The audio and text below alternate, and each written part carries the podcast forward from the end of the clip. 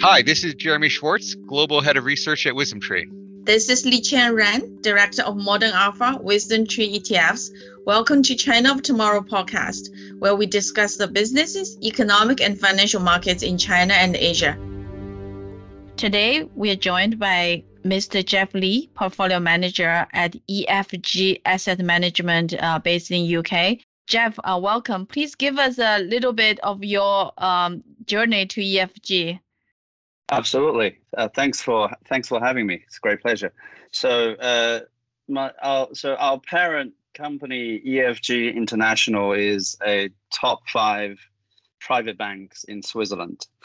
Uh, I work at the asset management arm uh, of the firm, which is called EFG Asset Management. It has about 30 billion AUM, spreading between different asset asset classes and in terms of style, we were predominantly a quality growth house. Uh, with and uh, it's super long-term capital. Our clients are either uh, individuals who have generations of money with us, or institutions who tend to be pension fund and other wealth management platforms. So uh, the nature of the capital are long term, which allow us to, to do the right thing. Uh, in terms of myself, I've been with the firm since 2012. Uh, so pushing it to to, to uh, nine years now. Uh, I head up the global equity team here, and personally uh, responsible for about five products uh, in that product range.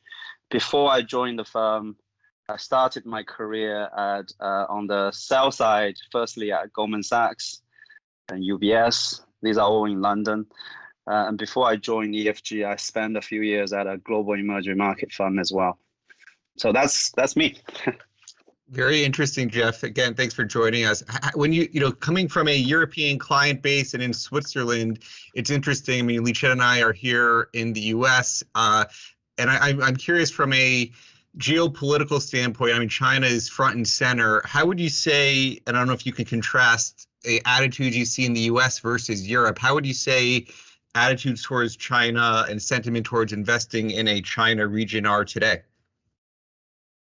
Uh, I suppose um, yeah, this is a really interesting question. So, uh, my humble observation. Uh, so, I, I noticed that um, there's a lot of sensitivity for U.S. asset management firms to invest in China, increasingly so these days. But even without the geopolitical uh, aspect, they have been quite slow. U- U.S. asset management firm has been quite slow in looking at China as a market.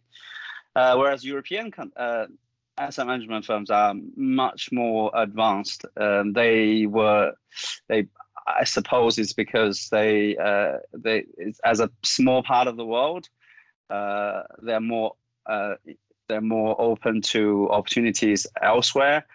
That's why you, when you look at the leading asset management firms with leading Asia franchise, um, it's mostly European companies. It's um, uh, that so that that kind of answer in a way answered your question about you know the, the general attitude towards investing in Asia, particularly in China. They are more open-minded. Um, it's it's they they they they will. I think it might be easier for European for a European investor to assess uh, assess the world's opportunity in terms of investment on a more balanced view.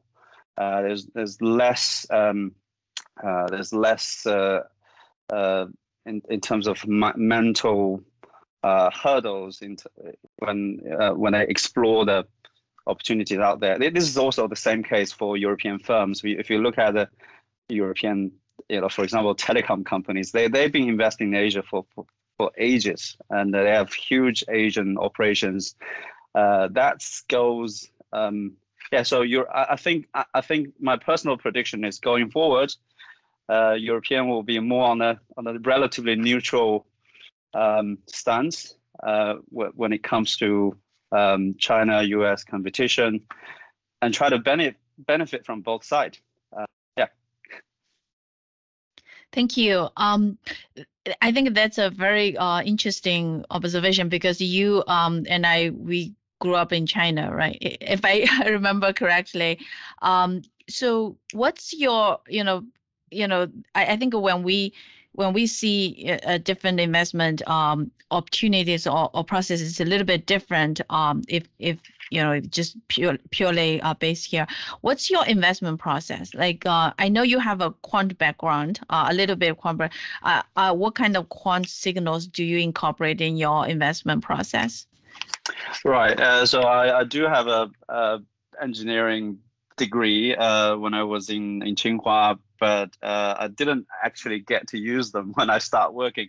Uh, it's, uh, you know, with turn out to be we were purely fundamental, bottom up. Um, uh, so the investment process uh, is very simple, very straightforward. three sentences. One, find the best businesses in the world. Two, buy them when they are attractively valued. And three, hold them for the long term. So obviously, um, it's it's easy to say those uh, philosophy, but obviously everybody have a his or his or her own definition of best businesses. So in we we we we define this uh, by companies that tick four boxes. One, sustainable excess cash flow generation, backed by economic moat. Two, sustainable long-term growth Three, good management team. And four, good ESG standard. So when a company meets these criteria, we are fairly confident that this business will, will be able to compound over time. Uh, we have a process internally uh, called conviction framework, and that goes across many products we offer. Uh, this framework is a process that systematically assess a company against those four pillars that I just mentioned: cash flow, growth management team and ESG. And we evaluate each company's long term ability to compound uh, based on these four pillars. And then we explore the mismatch between the ability, this ability, and its valuation, its current valuation. Uh, the unique thing about this process is that we translate this uh, our forward-looking assessment into a scoring system. So each company is assigned a conviction score and it's a score that capture uh, both the company's quality and its valuation. So really allow it allow us to compare investment opportunities globally across different regions and sectors. You you also run a from, from what I understand, Jeff. You, you sort of focus some on global, some on China. Maybe before we drill into some of the specific China stories, mm-hmm. you know the that quality and value trade off is very interesting. Like, how would you describe you know China as a whole and some of the, the the quality growth stocks you like, how do they the China stocks look on a valuation basis compared to other quality growth stocks around the world? Very good question. So um, uh, the first, so what? Firstly, when it comes to growth and value debate, which is very topical at the moment, um, we we firmly believe that it's you know, growth is a subset of value. So you need to, you can't look at value without looking at growth. Uh, a low, a PE of a company of PE of 10, is that cheap or expensive? It, it's not very informative because it doesn't tell you anything about those four things I talk about. Um, cash flow generation, long-term growth opportunity, management team, and ESG. A PE ratio doesn't tell you any of those. It's just a ratio between two numbers, E versus uh, P. So, um, so what we've um, uh, what we look at is um, holistically every business. When we look at, uh, we assess those uh, the company against those those four pillars, and when it comes to valuation, we look at we use DCF. We don't we we use PE or other multiples as a reference but we use DCF because DCF is, is because we're talking about long-term compounding, and uh, so we go back to the basis, uh, you know, discounted cash flow, which is capturing the long-term compound, compounding mechanism, but give it enough enough um, uh, opportunity to exhaust the whole growth story. Uh, so instead of doing a three, four, five years DCF, we do a 30-year DCF. Over 30-year horizon, most of the company would go back to a normalized rate rate of growth, which is should be in line with the GDP, and all the margin potential would have been achieved. So we look at the company and backed out what they should be worth now. And we do it in a way that considering the company uh, from a probability distribution perspective. So the company, we, uh, very often people do this when I do DCF, they use a single point estimate, uh, as if the world is going to play out exactly like that line. But the world, in fact, is a probability distribution. It could be a company's future can be very good and can be very bad. How do we capture this probability distribution? So we do very different. You know, we do different scenario-based analysis. So DCF for super bull case, super bear case, and base case. Then we have an idea where the company's valuation is versus to the versus to the distribution. Now, um, this doesn't go uh, is, is uh, obviously you can tell this is not a same angle when uh, the uh, when some of our clients or fund selectors are talking about growth versus value because in their book in their definition value is low PE stocks and growth is company that can generate growth potentially high PE but if I can we can capture a good growth company with reasonable valuation from uh, based on our analysis, that's the best case scenario. So uh, so that's how we that's you know the point number one how we look at growth versus value. We don't think is that simple. The world is way too complicated to to to divide it in just growth versus value. Now to answer your question on the uh, uh, China in terms of growth uh, quality growth perspective, how, how expensive is China versus the rest of the world's growth quality growth universe? Excellent question. So it's China obviously has, uh, in my book, so I've been a global global PM looking at different regions, assessing different different opportunities. China stands out in terms of the growth opportunity. I, I can I can say uh, in terms of finding long-term growth opportunity, China and U.S. are the two most uh, promising market uh, for the next several decades. Now, uh, so for that reason, China, the, the growth opportunities in China aren't going to be quite, aren't going to be cheap. Um, the combination of uh, massive market, in some area you have low penetration, and in those areas you have some dominant players emerging. And those areas can have those small play those several players can capture all the growth opportunities provided by the you know the pen, pen, adoption curve as long as the general economy which is growing at a, at a higher rate than the rest of the world and they, they're going to be 10 baggers or even 20 30 baggers over time and uh, no matter you know uh, very often market market multiples doesn't capture this i'll give you one example uh, Tencent as a stock um, is um, is uh, is not given investment opinion just purely for debate uh, uh, discussion purpose. Tencent as a stock uh, was um, never trading at cheap multiples. Um, it, when it was IPO'd, I think it was trading around uh, 50 or 60 times. And uh, everybody look at the multiple would say, is the company look cheap, uh, look expensive.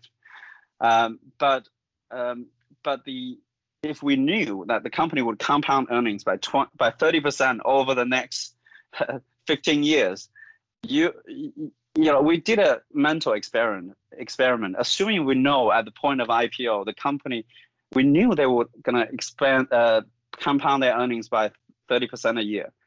What's the fair value for the stock to to allow us to generate no excess return, just you know very average market level return, not uh, I mean, to, to, to for, for, the company has been generated 30% return since then, uh, annualized. But let's assume it generate only you know seven or eight eight percent return. What kind of price would you pay to uh, what kind of price would it be traded at to uh, allow you to generate only 7 to 8% even when earnings are growing 30% compounded? We come up with a we come up with a, uh, value, valuation of uh, uh, something like several hundred times rather than you know 60 50 times. So it's it was obvious that the market was underestimating the company's potential. Um, that's why that's why um, we, we that's the drawback of of PUP valuation. Um, so in a lot of cases, I think Chinese companies look expensive even today. Uh, after two years bull market, um, look, they look expensive on PE ratio basis. But if you compare the growth opportunity ahead of them versus the rest of the world, um, there are some cases I would I wouldn't say universally they are cheap, but it's it's fairly valued or even undervalued in, in, in many cases versus to their potential um, growth opportunity. So it's case by case as always, but I wouldn't call out China as a as a very expensive uh, quality growth market versus you know say US um, so sitting in Europe, um, how do you research Chinese or Asian, uh, you know, com- stocks that um, you do fundamental, you know, aside from the typical data you got, um, can you give us, you know, some examples? I mean, it doesn't have to be stock level, but like, you know, particular sector or like, do you reach out to the Chinese companies um, to talk to them specifically? Absolutely. So uh, obviously we, we have a global team. So um, although I uh, uh, I'm, I put I'm the conduit of the global team and aggregate everything together, but we do have a um, we do have an Asia team um, uh, sitting in Hong Kong. So uh, they are my eyes and ears on, uh, locally, and they do visit companies day in day out as their businesses. This is before COVID, but uh, we expect this to return to normal uh, soon as well. Then uh, I personally also fly over at least twice a year to to visit companies, uh, do a do do a research trip. Um, attending conferences, etc. Uh, as we as we know, it's a it's a market with high, very high research entry barrier. Um, the, the you know the very often the, the filings are in local languages and you you, you really need to uh, it's increasingly so. You really need to be uh, you know living in China for speaking the language to to really uh, to really make sense of a lot of the new things. Um, uh, I, find, I find very often when I attend uh, conference calls with uh, just pure English speaking investors who haven't living in China, it's really they really struggle to understand a lot of things that's going on. I think uh, you know that's our hope. You know we can um, bring uh, a little bit more local perspectives. That's why Jeremy and I was starting this podcast. Hopefully, provide uh, a little bit on the ground. I think um, in terms of uh, Chinese companies, uh, like how do you look at China? Like, do you start with the theme and then drill down on specific companies? Oh yes. Uh, so okay. So uh, this is uh, this, this is a relevant question for, for, for China for sure. So when I manage different portfolio, so the global when I manage a global portfolio, I, I start I basically start with pure quality of the company. I just try to find the best companies everywhere. For China specifically, I think it makes sense to start with the themes and then find the best companies that that representing the themes. Um, uh, so uh, the, what are the themes? We, we identified uh, eight themes. Uh, so four of them are about consumption, four of them are about um, manufacturing. So if, if I briefly introduce you, you to the themes, uh, these are uh, in consumer in consumption related themes. We can we invest in cons- China consumer brands. People increasingly, the younger generation increasingly prefer local brands versus uh, foreign brands. That's that's a theme that's uh, live and it can potentially be quite big.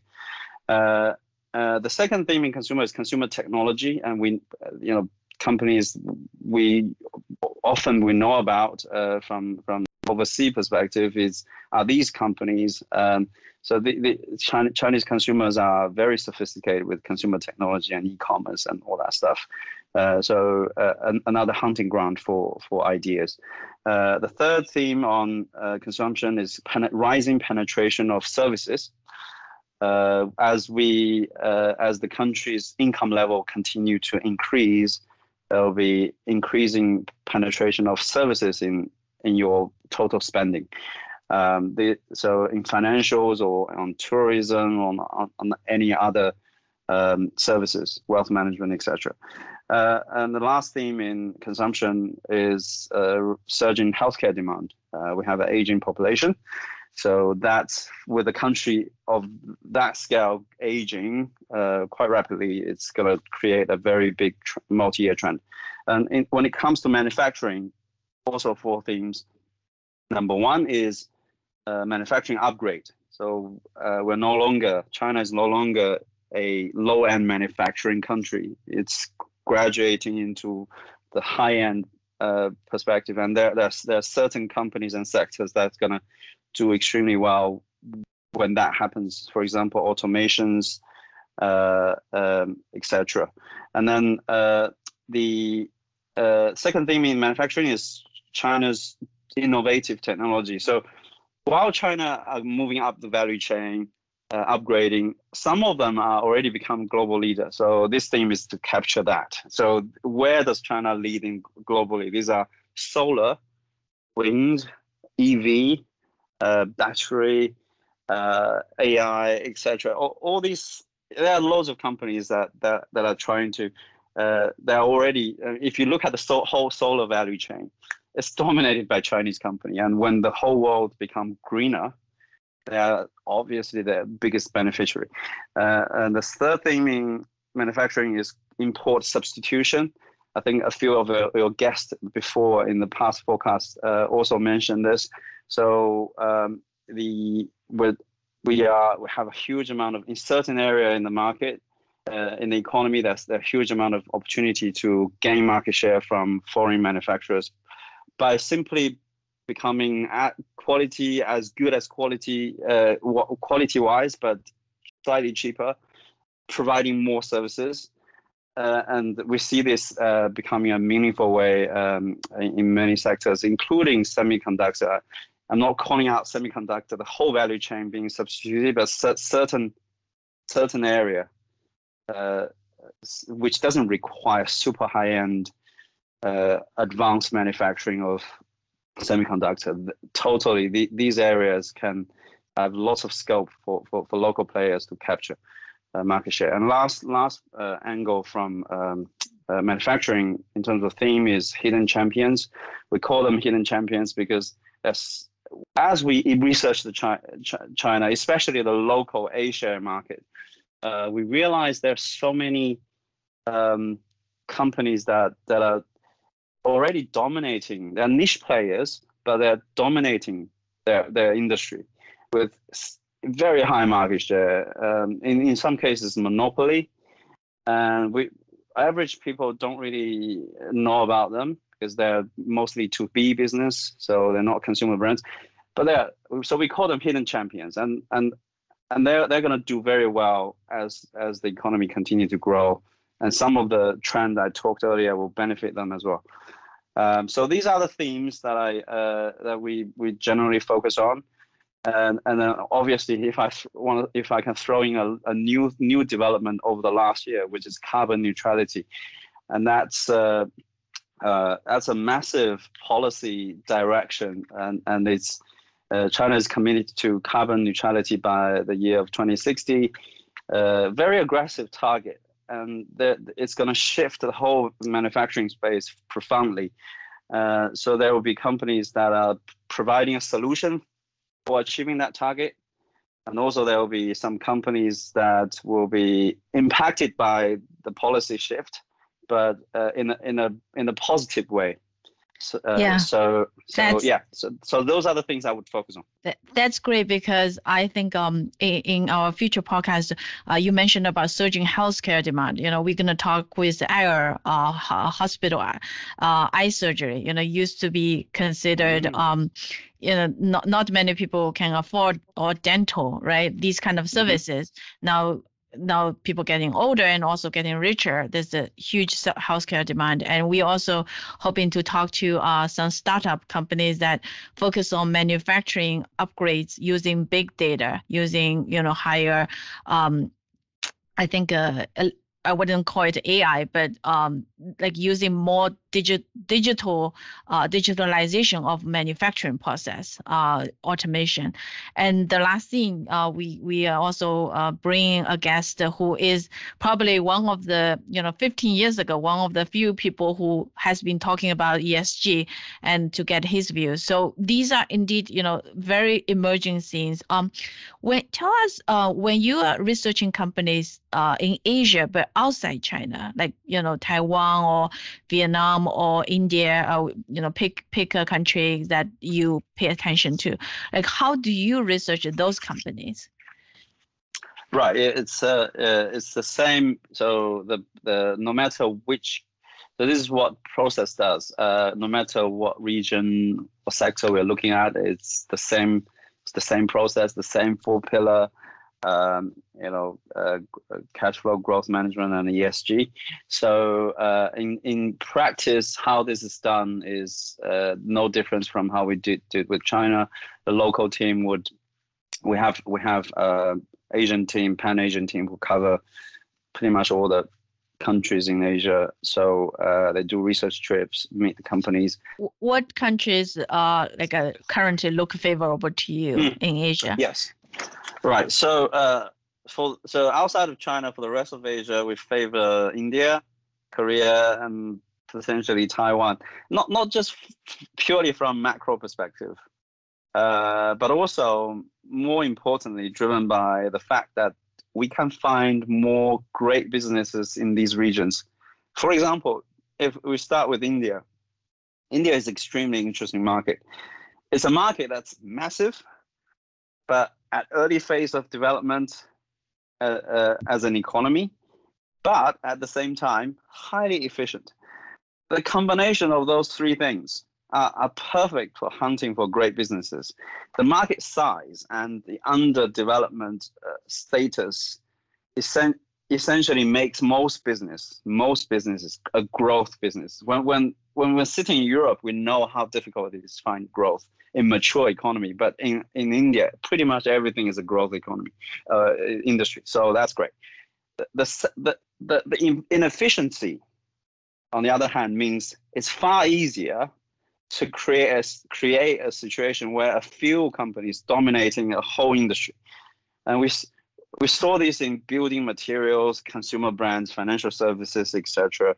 Uh, if you think about it, India is is not really a holistic market. It's, it's a com- collection of loosely combined states that are that have vastly different culture and languages, and the, the barrier to build a truly nationwide business is so high that only a few companies can in each industry can actually manage to do this.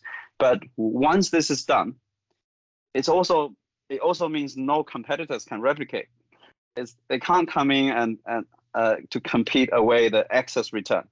So these companies are going to generate uh, excess return uh, for a very very long time. That's probably. Of, yeah, that's probably one of the difference between China and India. China has, you know, universal, uh, uniform language. Uh, In China, if you're able to be the first um, like enter, then you're able to you know have a, build up a national market uh, pretty quickly compared to India. Absolutely. So in, if you throw in the big market potential that we talk about, it's it's a hunting ground for multi-baggers. Uh, India is is full of them. So uh, in terms of sector, we like housing, construction, financial services, e-commerce.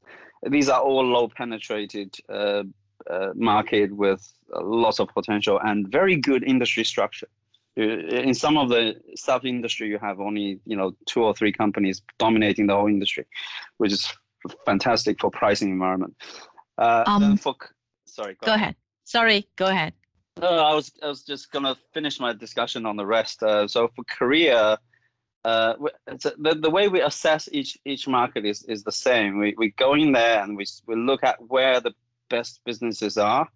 Uh, and for Korea, the, the best businesses with good global competitiveness are in the consumer sector, uh, particularly in cosmetics and uh, you know the uh, the the, uh, you know uh, the the the uh, yeah the cosmetics and the related supply chain.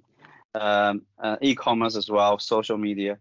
Uh, Taiwan, similar uh, similar angle in tech supply chain is very big uh, part in Taiwan uh, story, but you have to focus on the certain step in the supply chain. They have massive market.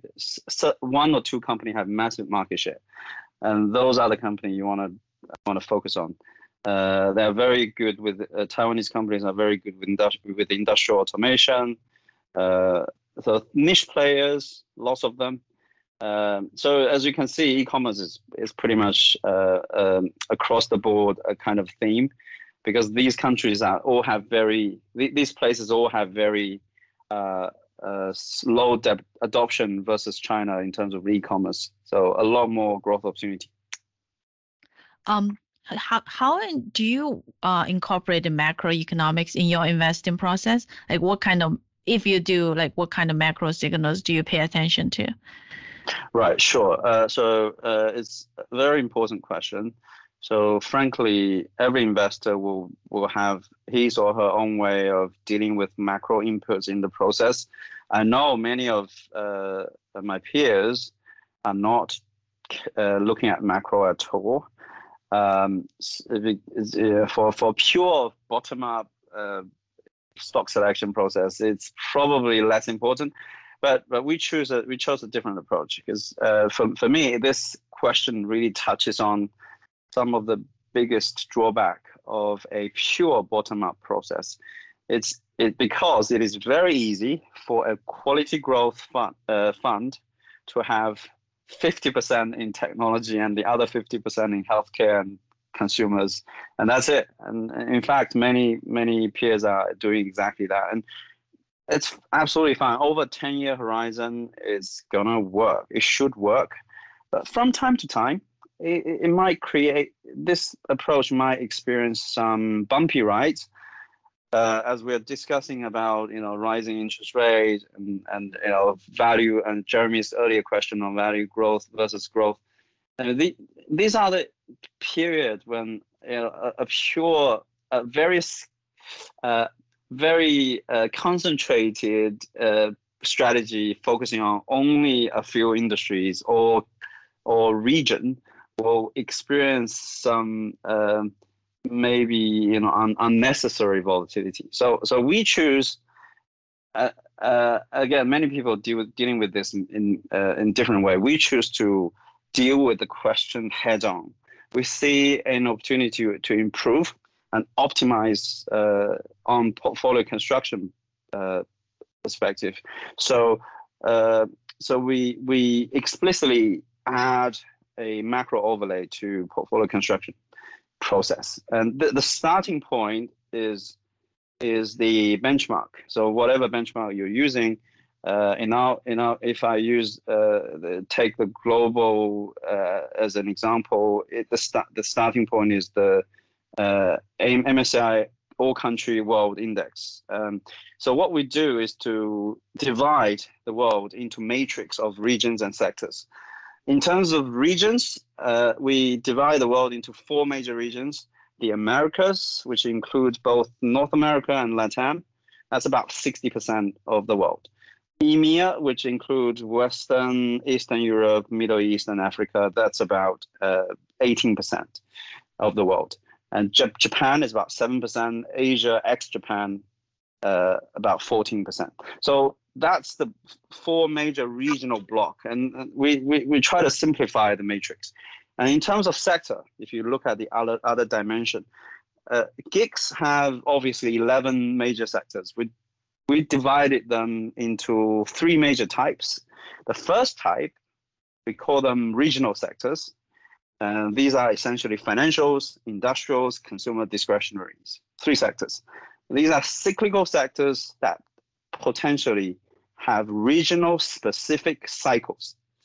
Uh, uh, for example, a financial sector, uh, European banks will have a very different interest rate environment versus Japan or US. Um, and a few years ago, Japan was, uh, US was raising interest rate, European never did um, after financial crisis. So it makes sense to divide this sector into regional blocks to make separate allocation decisions. The second type of sector is global sectors. Uh, these includes energy, materials, information technology, communication services, healthcare, consumer consumer staples. These are not specific. Re- there's there are no uh, major specific regional trend on these industries. They tend to follow the same global trends.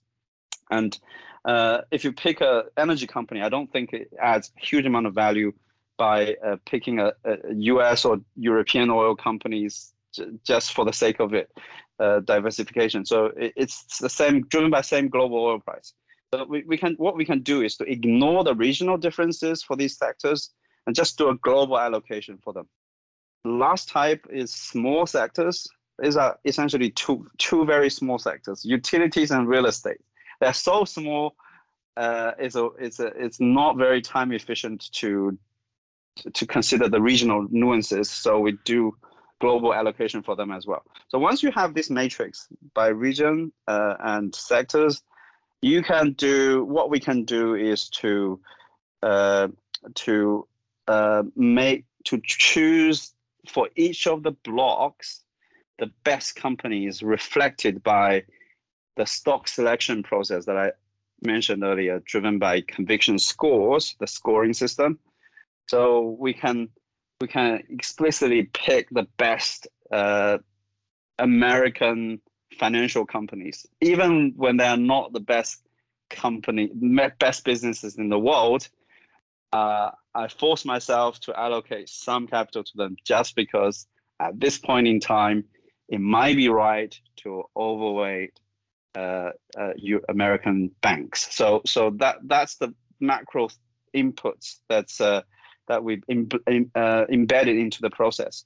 Uh, it's uh, yeah. So so I, I the, re- the the reason we do this is you know we we always talk about um, being rational as an investor, but we shouldn't forget about human side of this business, especially from perspective of our clients, individual or institutional. They're all the they're all the same. Very few people can really tolerate excess volatilities uh, driven by factor shift and style rotation and all that stuff.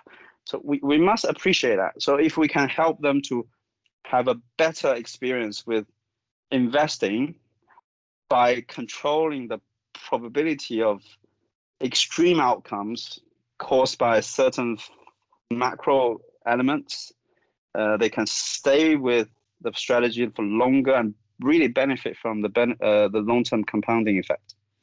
That's really, yeah, I think, uh, you know, risk management of a portfolio, definitely a huge concern. Um, how do you um, rebalance your portfolios? How frequent do you do? I mean, Asia generally, particularly China, is considered a high turnover investment area. Also, um, I want to mention a little bit, you know, at, Wis- at WisdomTree, we firmly believe in uh, differentiating companies between state-owned and ex-state-owned, particularly when it comes to uh, to emerging market in China.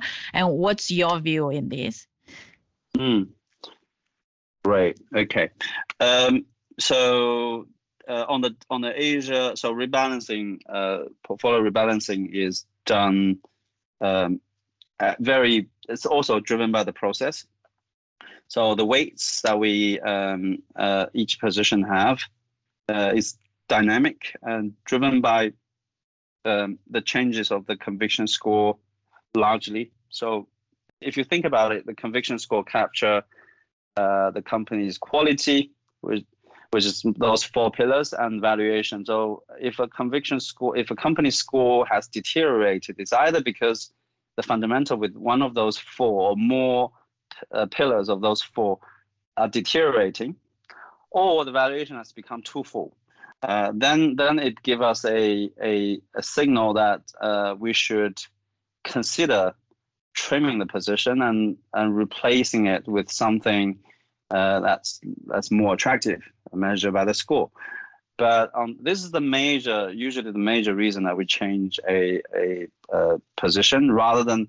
Uh, so I, I, I know where you're coming from when, when we ask the turnover question because uh, uh, our uh, uh, you know, particularly a local uh, Chinese colleagues, uh, not colleagues, uh, peers, are, are t- they tend to go all in and all out, and, and at a at a certain particular theme, uh, trade for a few months and then come out of it. And that's that's definitely something we don't want to do.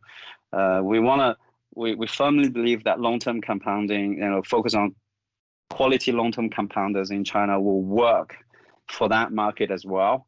So we, we don't churn the portfolio just because uh, we think um, this this this uh, this uh, sector as as is going to be quiet or underperform for the next few months, and let's move on to something else. Uh, it's purely driven by whether the company's quality is uh, has changed or valuation has changed enough that to ver- to, to justify a, a, a, looking for alternative ideas.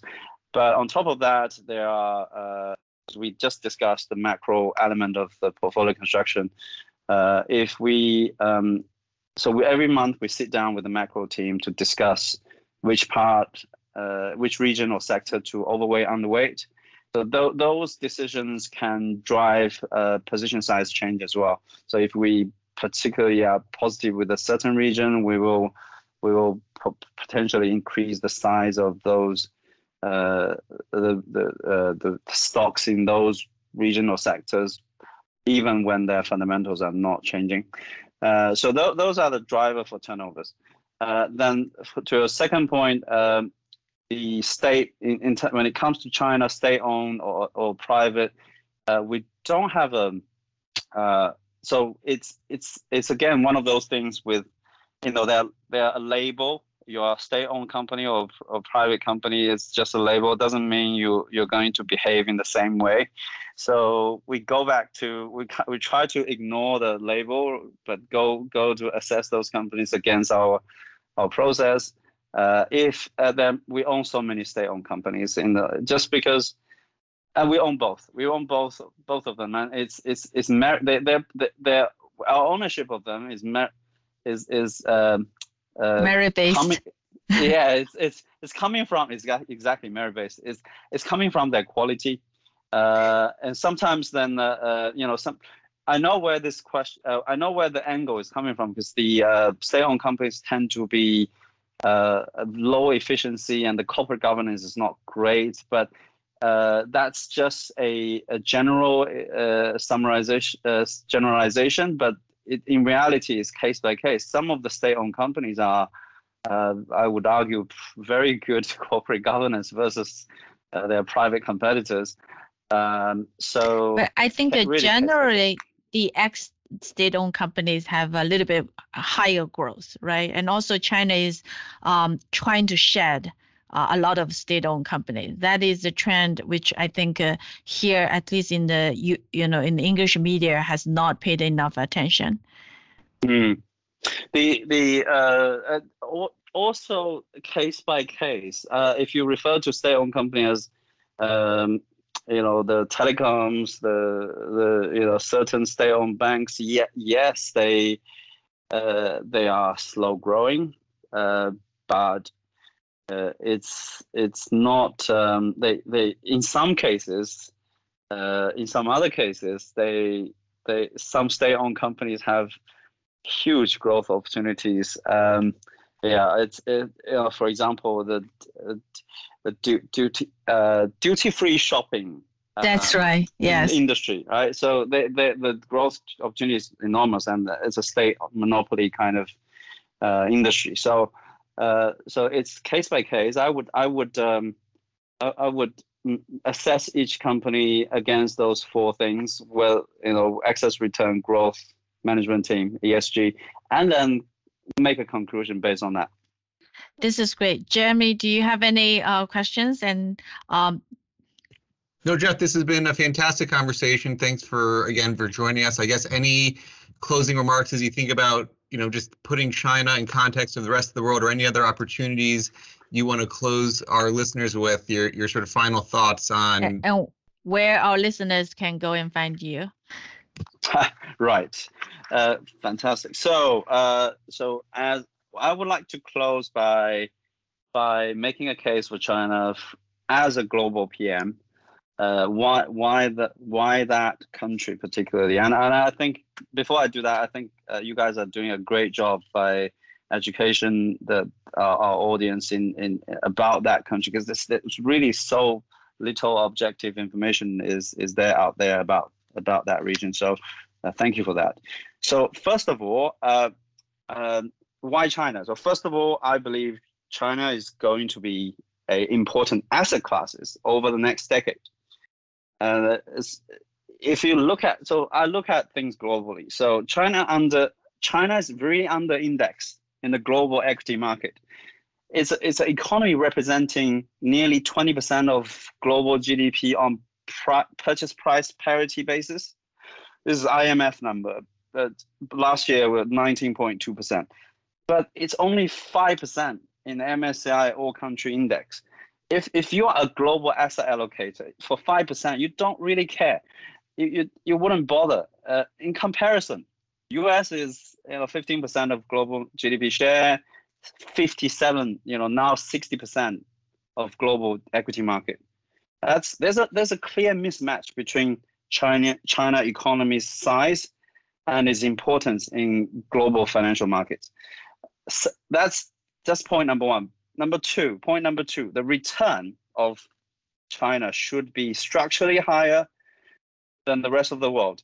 And this is because the, the economy is will continue to grow at a higher rate, driven by both consumption and innovation. We didn't go into innovation today, but uh, maybe some point in the future we can do that.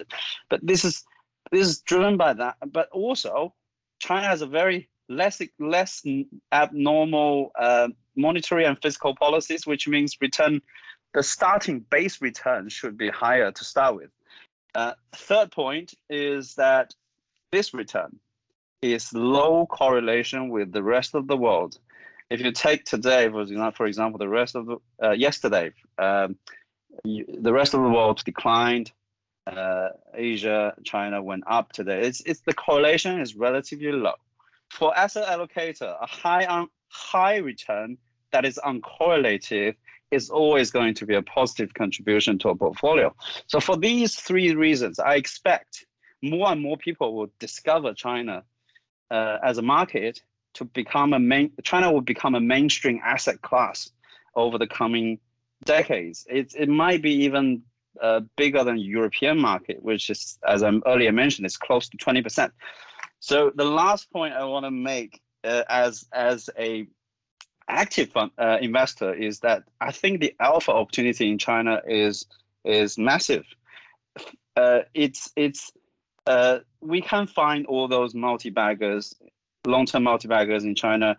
The rest of the the rest of the uh, our, the rest of the world will slightly have more slight more difficulty to to uh, explore China for because for foreign capitals the research barrier, as I mentioned earlier, is, is quite high. So so uh, so they they haven't been uh, they haven't been able to deep dive into the market to explore the full potential. For local investors, which we only also touched on earlier, most local PMs are a victim of short-term incentive system. They they are they are ranked every month, and uh, if you rank a bottom quarter of of that year, the current year, you, your job security is a pro, is in danger. So so for that reason, you don't really care about long-term, multi-year um, investment opportunities. You if if if um, a certain sector is going up you have to be on that train. Otherwise, your ranking will be hurt. So that's that also explains why the market is volatile, and uh, that's why the alpha opportunity is is a lot. We we firmly believe long-term compounding should work in China. Whoever can tolerate the volatility with the long-term view that this market have a lot of potential potential should benefit enormously. That's that's where we want to you know all of us should position ourselves into. Uh, as a global manager, it's my job to compare investment opportunities across regions.